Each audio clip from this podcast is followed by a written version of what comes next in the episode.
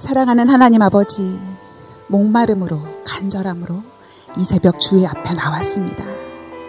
저를 위해 예비하신 그 말씀, 저에게 들려주시기 원하신 바로 그 말씀을 이 시간 들려주시옵소서 그 말씀으로 나의 삶을 고쳐주실 줄 믿고 감사드리오며 우리 주 예수 그리스도의 이름으로 기도드렸습니다. 이른 아침 주님이 주시는 말씀을 듣기 위하여 이전에 달려 나오신 여러분들을 예수님의 이름으로 환영하고 축복합니다. 오늘 주신 하나님의 말씀은 느헤미야 7장 1절부터 4절 말씀입니다. 느헤미야 7장 1절부터 4절 말씀을 한 절씩 교독하시겠습니다. 성벽이 건축됨에 문짝을 달고 문지기와 노래하는 자들과 레위 사람들을 세운 후에 네아우 하나니와 영문의 관원 하나냐가 함께 예루살렘을 다스리게 하였는데 하나냐는 충성스러운 사람이요.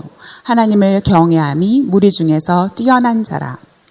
내가 그들에게 이르기를 해가 높이 뜨기 전에는 예루살렘 성문을 열지 말고 아직 파수할 때에 곧 문을 닫고 빗장을 지르며 또 예루살렘 주민이 각각 자기가 지키는 곳에서 파수하되 자기 집 맞은편을 지키게 하라 하였노니 그 성읍은 광대하고 그 주민은 적으며 가옥은 미처 건축하지 못하였음이니라. 아멘. 제가 새로운 교회에서 오랫동안 감당하고 있는 사역 가운데에 마더와이즈라는 프로그램이 있습니다. 지혜로운 어머니를 세우는 성경 공부라고 할 수 있는데요. 특별히 이번에 하고 있는 과정의 주제가 회복입니다. 그렇다 보니 인생 가운데에 정말 회복을 바라고 소원하시는 분들이 많이 오셨습니다. 내 삶의 회복, 배우자와의 회복, 자녀, 자녀와의 회복, 그리고 세상과의 회복을 위해서 열심히 말씀을 묵상하시고 또 기도하시는 모습이 참으로 귀합니다. 이렇게 회복을 간절히 바라고 소망하여서 모든 시선을 하나님께로 향하는 분들에게 하나님께서는 반드시 치유와 회복을 주실 것입니다. 이것은 그냥 저의 희망사항이나 덕담이 아닙니다. 정말로 그렇습니다. 왜냐하면 우리 하나님은 우리의 삶 가운데에 회복을 주시기 원하시는 분이시기 때문입니다. 우리는 이전에 느헤미야 말씀을 통해서 이스라엘 백성의 성전과 도시가 왜 무너졌는지에 대해서 들어 알고 있습니다. 함께 느헤미야 1장 6절에서 9절 말씀에 나와 있는 느헤미야 기도를 읽어보도록 하겠습니다. 시작.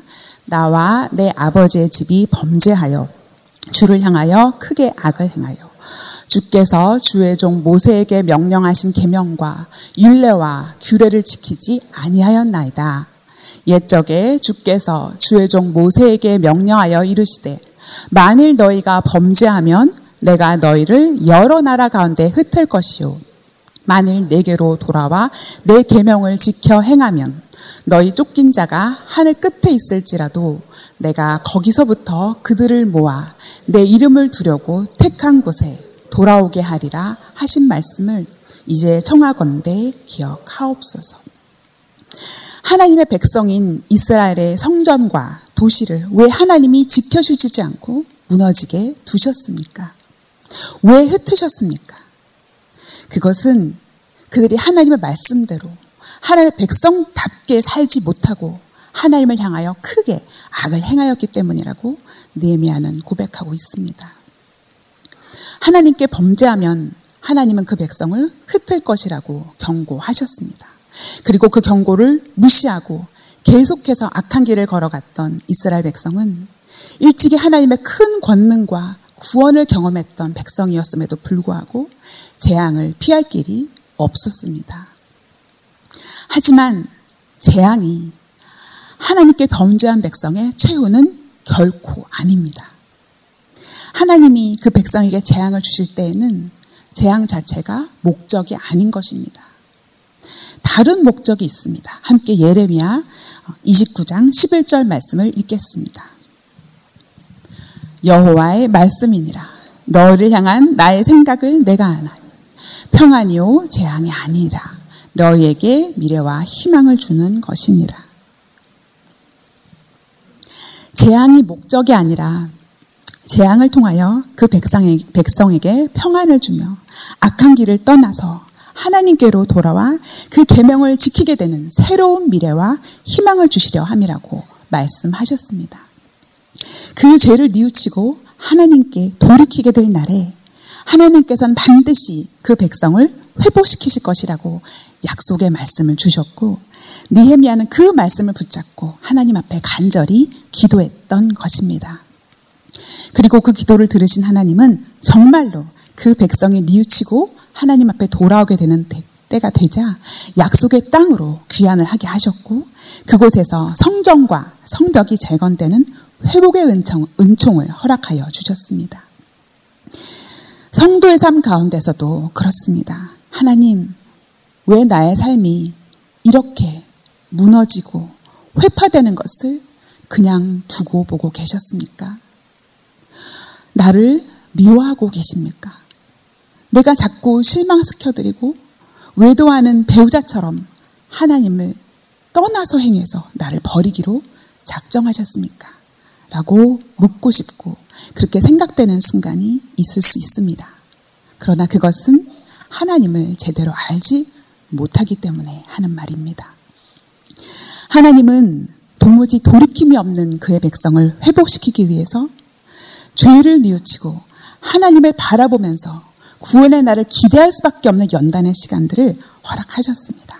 그리고 친히 느헤미야도 같은 회복의 도구를 일으키셔서 외적으로는 그 백성이 다시 안전하게 거주할 수 있는 성벽을 보수하게 하셨고 내적으로도 무너졌던 그 백성의 심령을 회복시키기 시작하셨습니다.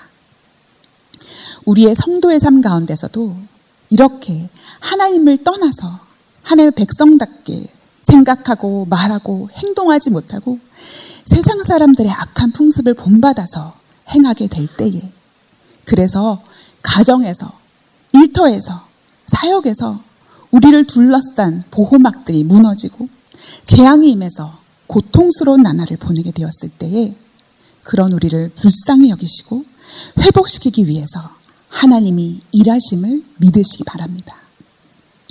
재앙 가운데서도 하나님이 부르시고 하나님의 마음을 부어주셔서 회복과 부흥을 준비하게 하시는 사람이 있습니다. 그 사람은 한 가정의 가장일 수도 있고 어머니일 수도 있고 한 직장의 사원 또는 임원 또는 한 교회 직분자일 수도 있습니다. 하나님께서는 어떤 사람을 사용하셔서 그 백성들의 회복과 부흥을 준비하게 하시는지 오늘의 말씀을 통해서 살펴보고자 합니다. 지난 6장의 본문에서 우리는 느헤미야가 또 그 백성들이 52일 만에 마침내 회파되었던 성벽 재건 공사를 마무리하는 것을 보게 되었습니다. 성벽이 완공되었으니 축하하는 성대한 낙성식을 했을 것 같은데 오늘의 본문을 보니까 그렇지가 않습니다. 성벽을 재건한 것만으로는 아직 축하가 이르다는 것입니다. 이스라엘 백성들을 외적으로 지켜줄 성벽은 보수되었지만 아직 백성들의 삶에는 재정비가 시급했던 것입니다. 그래서 느헤미야는 성벽 보수 다음으로 필요한 조치를 바로 취하게 됩니다. 성벽 보수에 매진하느라고 손댈 수가 없었던 예루살렘 성내의 실질적인 문제에 대처하기 시작한 것입니다. 4절 말씀을 함께 읽겠습니다. 4절입니다. 4절입니다. 7장 4절 말씀. 그 성읍은 광대하고 그 주민은 적으며 가옥은 미처 건축하지 못하였음이니라. 느헤미야는 거대한 예루살렘 성벽은 재건하였지만 그 성의 인구가 너무 적어서 방비하기가 정말 힘들다는 사실을 알았습니다. 예루살렘의 인구가 현저하게 줄어서 훌륭한 성벽이 있음에도 불구하고 성읍 자체의 방어가 곤란한 지경에 있었던 것입니다. 아무리 성벽이 훌륭하다고 할지라도 지킬 사람이 없다면 무용지물입니다. 물론 옛적에는 그 성읍에 많은 사람들이 살았을 것입니다. 하지만 무너진 성벽과 성전 때문에 삶이 피폐해지고 신변의 위협을 느껴서 많은 사람들이 예루살렘을 떠났을 것입니다.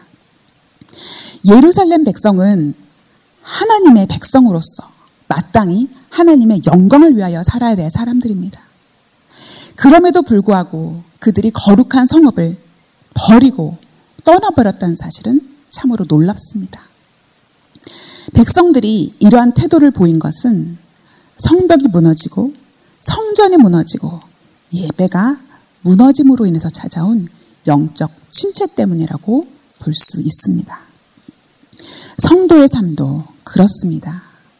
무너져가는 가정을 지키기 위해서 가장의 자리, 어머니의 자리, 자녀의 자리를 지키고 서 있으려고 해도 영적인 침체 때문에 도무지 힘이 없는 것입니다. 오랫동안 기다린 끝에 하나님께서 인도해 주신 직장에 마침내 들어가게 되었는데 그곳에서 하나님의 백성으로 살아갈 힘이 없는 것입니다.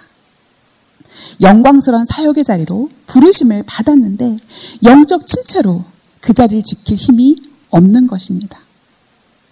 안팎으로 닥쳐오는 어려움 때문에 두려움에 사로잡혀서 그 자리를 떠나고 싶은 것입니다. 그러나 하나님은 이런 영적 침체 때문에 부르심의 자리에서 하나님의 영광을 위하여 살고 있지 못한 그 백성들을 긍휼히 여기시고 도우시기 원하십니다. 그 한 방법으로 오늘의 말씀처럼 외적인 방비뿐만이 아니라 내적으로도 정비하고 파수하는 조치를 취하게 하시는 것입니다. 영적인 침체를 회복하고 부흥을 준비하는 것입니다. 그러기 위해서 어떤 일을 하게 하여 주셨는지 1절 말씀을 함께 읽겠습니다. 1절 시작. 성벽이 건축됨 문짝을 달고 문지기와 노래하는 자들과 레위 사람들을 세운 후에 느헤미야는 완공된 성벽을 계속적으로 파수할 사람들을 세웠습니다. 그들은 문지기와 노래하는 자와 레위 사람들이었는데 이들은 모두 레위 지파에 속하는 사람들이었습니다. 일반적으로 성전과 관련된 일을 했을 것입니다. 그렇다면 원래 성전 봉사를 주 임무로 하는 레위인들에게 성벽 파수를 맡긴 이유는 무엇일까요? 그 이유는 아마도 예루살렘의 주민이 얼마 되지 않았기 때문에 그들도 동원을 해야 했을 것이고 성벽 문의 파수가 곧 성전 문의 파수와 직결되기 때문이기도 했을 것이고 예루살렘의 존재 이유는 바로 하나님께 예배드리는 것이었기 때문입니다. 예루살렘은 하나님의 백성들의 예배가 회복되어야 하는 곳이었습니다. 그렇기 때문에 예배를 섬기는 레위인들이 성벽을 지키는 중요한 임무의 책임자로 임명되었던 것입니다. 영적인 침체를 회복하고 부흥을 준비하기 위해서는 예배 회복이 먼저 일어나야 했습니다. 하나님과의 관계를 회복하고 친밀하게 하는 예배의 회복. 예배의 사수야말로 성읍을 지키고 가정을 지키고 일터를 지키고 직분을 지키기 위해서 가장 먼저 취해져야 하는 조치인 것입니다. 지금 나를 두신 곳이 어디든지 그곳이 회복되기 위해서 나는 먼저 하나님을 예배하고 하나님과의 관계를 회복해야 할 것입니다. 성도 여러분, 그렇기 때문에 여러분이 지금 겨우겨우 서 있는 가정의 자리, 일터의 자리, 직분의 자리가 있다면 도망치지 마시고 피하지 마시고 하나님을 예배함으로 역적 침체를 벗어나서 회복과 부흥을 준비하시길 바랍니다. 오늘 이곳 새벽 재단에 나와서 우리 하나님을 찬양하고 그 말씀을 들으시고 기도로 하나님 앞에 순종함으로 반응하시는 바로 이 예배를 삶의 우선시로 세우시는 여기 계신 모든 성도님들의 삶 가운데 바로 이러한 회복과 부흥의 은혜가 반드시 임하게 될 줄로 믿습니다. 성을 지키고 내실을 다지기 위해서 예배를 회복할 자들을 파수하는 직무에 세운 후에 또 어떤 지도자들을 세우고 직임을 맡겼는지 보도록 하겠습니다. 2절 말씀을 읽겠습니다. 네아오 하나니와 영문의 관원 하나냐가 함께 예루살렘을 다스리게 하였는데 하나냐는 충성스러운 사람이요 하나님을 경외함이 우리 중에서 뛰어난 자라.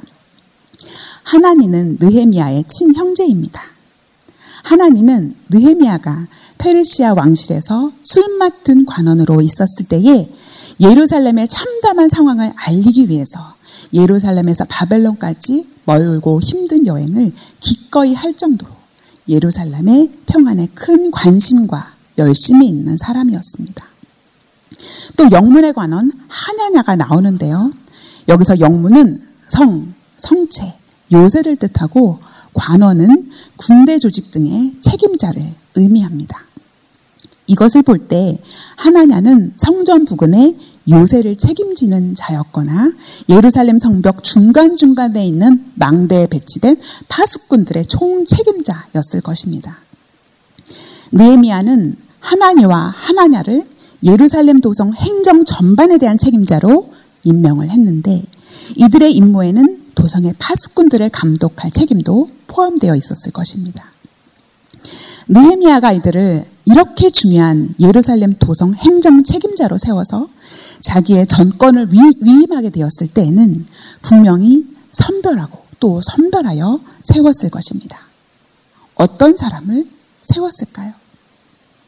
하나님에 대해서는 별다른 언급이 나와 있지 않지만 하나님이라는 이름의 뜻은 여호와는 자비하시다라는 뜻을 가지고 있습니다. 이는 하나님의 성품이 어떠한지를 나타내주는 말일 것입니다. 느헤미야가 무너지고 회파된 예루살렘에 대한 부담감을 가지고 사명자로 설 수 있도록 가장 먼저 느헤미야 마음에 불을 붙여 주었던 사람이 바로 하나님입니다. 하나님은 느헤미야가 사명자의 삶을 살고 사명자의 길을 가도록 동기를 부여해 주었던 인물입니다. 성경 말씀 속에서는 이처럼 사람들의 가슴 속에 선한 역사를 일으키도록 격려한 인물이 수없이 많이 나옵니다. 모세에게 영향을 받은 여호수와 갈렙이 그랬을 것이고 바울에게 바나바가 그랬을 것이고 또 바울이 디모데에게 그랬을 것입니다. 지금 우리에게도 이와 같이 격려하고 도전을 주는 사람이 필요합니다. 지금 여기에 서 있는 저에게도 이 사명의 길을 계속해서 걸어갈 수 있도록 곁에서 기도해주고 격려해 주셨던 분들이 계십니다. 사명에 대해서 의구심이 생길 때마다 이렇게 자비하신 하나님의 통로가 되어 주셨던 분들이 계셔서 지금도 이 사명의 자리에 서 있을 수 있습니다. 모든 성도에게는 바로 이러한 격려자들이 필요합니다.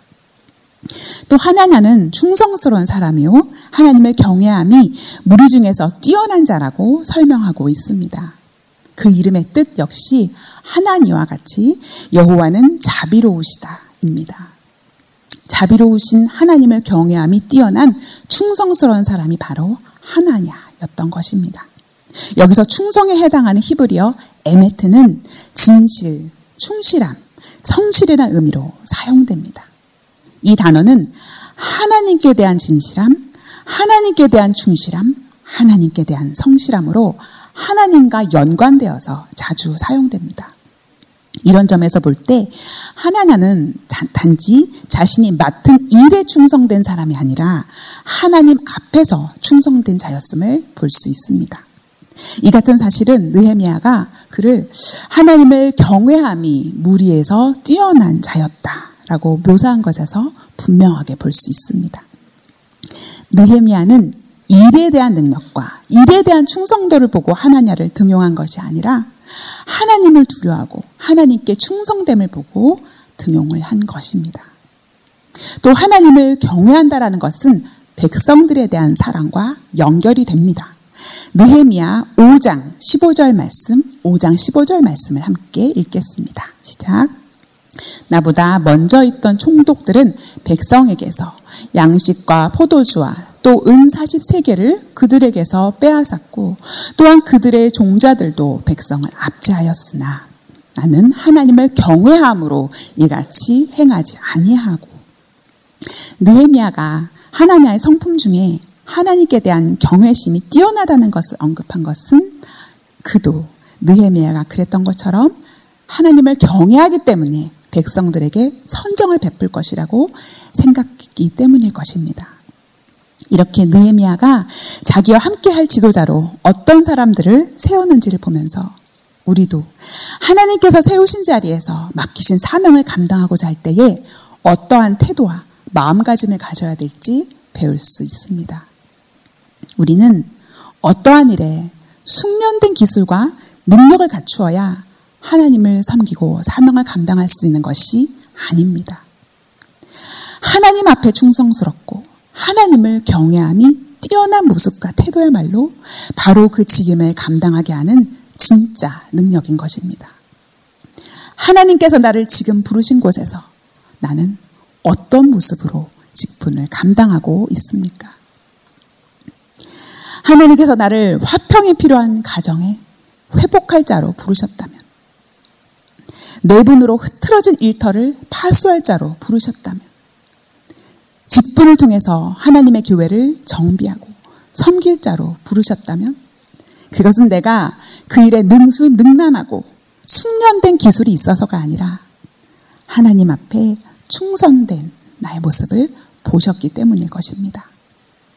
일 자체를 잘 해내겠다라는 열심 전에 나는 하나님을 사랑하기 때문에 그분이 맡기시는 일이라면 신실하고 진실하게 감당하기 원하는 그러한 진심을 하나님께서 보셨기 때문에 나를 그곳에 세우신 것입니다. 또 하나님을 경외하는 마음이 뛰어나기 때문에 부르셨습니다. 세상 어떤 재물이나 권력보다 하나님을 경외하는 마음이 뛰어나기 때문에 그래서 사람들 앞에서 하나님의 사랑과 긍휼로 행할 것을 아셨기 때문에 나를 지금 이곳에 세우셨고 하나님이 쓰시는 사람이 사용하시는 사람이 되는 것입니다. 내가 어떻게 그렇게 쓰임 받을 수 있겠냐고 내가 과연 할 수 있겠냐고 주저하거나 두려워하지 마십시오. 만일 하나님께서 나를 어떤 무너지고 회파된 곳을 지키고 회복하는 자리에 부르셨다면 하나님 보시기에 내가 충성스럽고 하나님을 경외하는 사람이어서 그렇습니다. 그렇게 나를 보내셨다면 얼마나 기쁘고 감사한 일이겠습니까? 하나님이 쓰시고자 나를 그곳에 두셨으니 하나님을 향한 내 마음만 지키시면 됩니다. 그 마음만 변치 않고 그 마음만 지키신다면 하나님께서는 반드시 나를 통하여 무너지고 침체된 곳을 지키시고 회복하실 것입니다. 또 혹시 내가 있는 그곳이 너무나 위태롭고 악한 자들의 공격으로 불안하고 영적인 침체가 심각해서 회복이 너무나 필요한 곳이, 곳이라면 그 상황 속에 있는 나는 지금 하나님 앞에 어떠한 마음과 모습인지 돌아보아야 할 것입니다. 그 상황 속에 그 상황 속에 하나님의 백성인 나를 놓아두신 이유가 분명히 있을 것입니다. 그곳이 너무나 황폐하고 불안하여서 나라도 살아야 되겠다 라는 마음으로 피하는 것이 아니라 하나님 앞에 충성하는 마음과 하나님을 경외하는 마음으로 두신 곳에 서 있을 때에 하나님은 그러한 나를 파수하는 자로 하나님의 도구로 사용하셔서 그곳을 고치실 것입니다. 이제 하나님의 자비로우심으로 성도를 사랑하고 격려하는 자, 하나님 앞에 충성스럽고 하나님을 경외함이 뛰어난 자인 하나니와 하나냐를 백성의 지도자로 세운 느헤미야는 그들에게 예루살렘 성을 경비하는 요령을 가르칩니다. 이는 대적들이 이스라엘 백성을 위협한 것에 대비하기 위한 것이었습니다. 함께 3절 말씀을 읽겠습니다. 내가 그들에게 이르기를 해가 높이 뜨기 전에는 예루살렘 성문을 열지 말고 아직 파수할 때에 곧 문을 닫고 빗장을 지르며 또 예루살렘 주민이 각각 자기가 지키는 곳에서 파수하되 자기 집 맞은편을 지키게 하라 하였노니 이 구절을 보면은 문지기들이 아직 취약한 예루살렘 성문을 특별히 삼엄하게 지키는 경비 태세를 갖춰야 된다는 지침을 주었음을 알 수 있습니다. 또 주민들은 마치 민병대처럼 자기가 사는 곳을 지킴으로써 스스로 예루살렘시를 지키도록 했습니다. 그들이 지켜야 될 지점은 각각 자기가 지키는 곳, 곧 전략적으로 중요한 특별한 장소를 파수해야 됐고, 또 자기 집 맞은편, 자신의 집 근처는 자신이 파수해야 함을 가르치고 있습니다. 이것은 아주 현명하고 옳은 선택이었습니다. 왜냐하면 자기들의 집이 포함되어 있는 구역을 파수할 때에 더욱 신중하고 꼼꼼하고 신속하고 쉽게 방어할 수 있을 것이기 때문입니다. 이렇게 부르신 자리, 세우신 자리에서 나의 삶과 가정과 일터와 사역을 지키는 사명의 중요성을 알고 감당하는 것은 아주 중요합니다. 나라는 한 사람 한 사람이 지키는 것이 뚫리지 않아야 하나님의 도성은 안전하게 방어되고 그 안에 거미는 샬롬을 누릴 수 있기 때문입니다. 하나님께서 지금 나를 파수하는 자로 지키는 자로 부르신 곳이 어디입니까? 이 부르심은 하나님께로부터 온 것임을 명심하고 그 자리를 지켜내는 것은 너무나 중요합니다. 하나님이 적재적소에 나를 세우셨음을 믿으시기 바랍니다.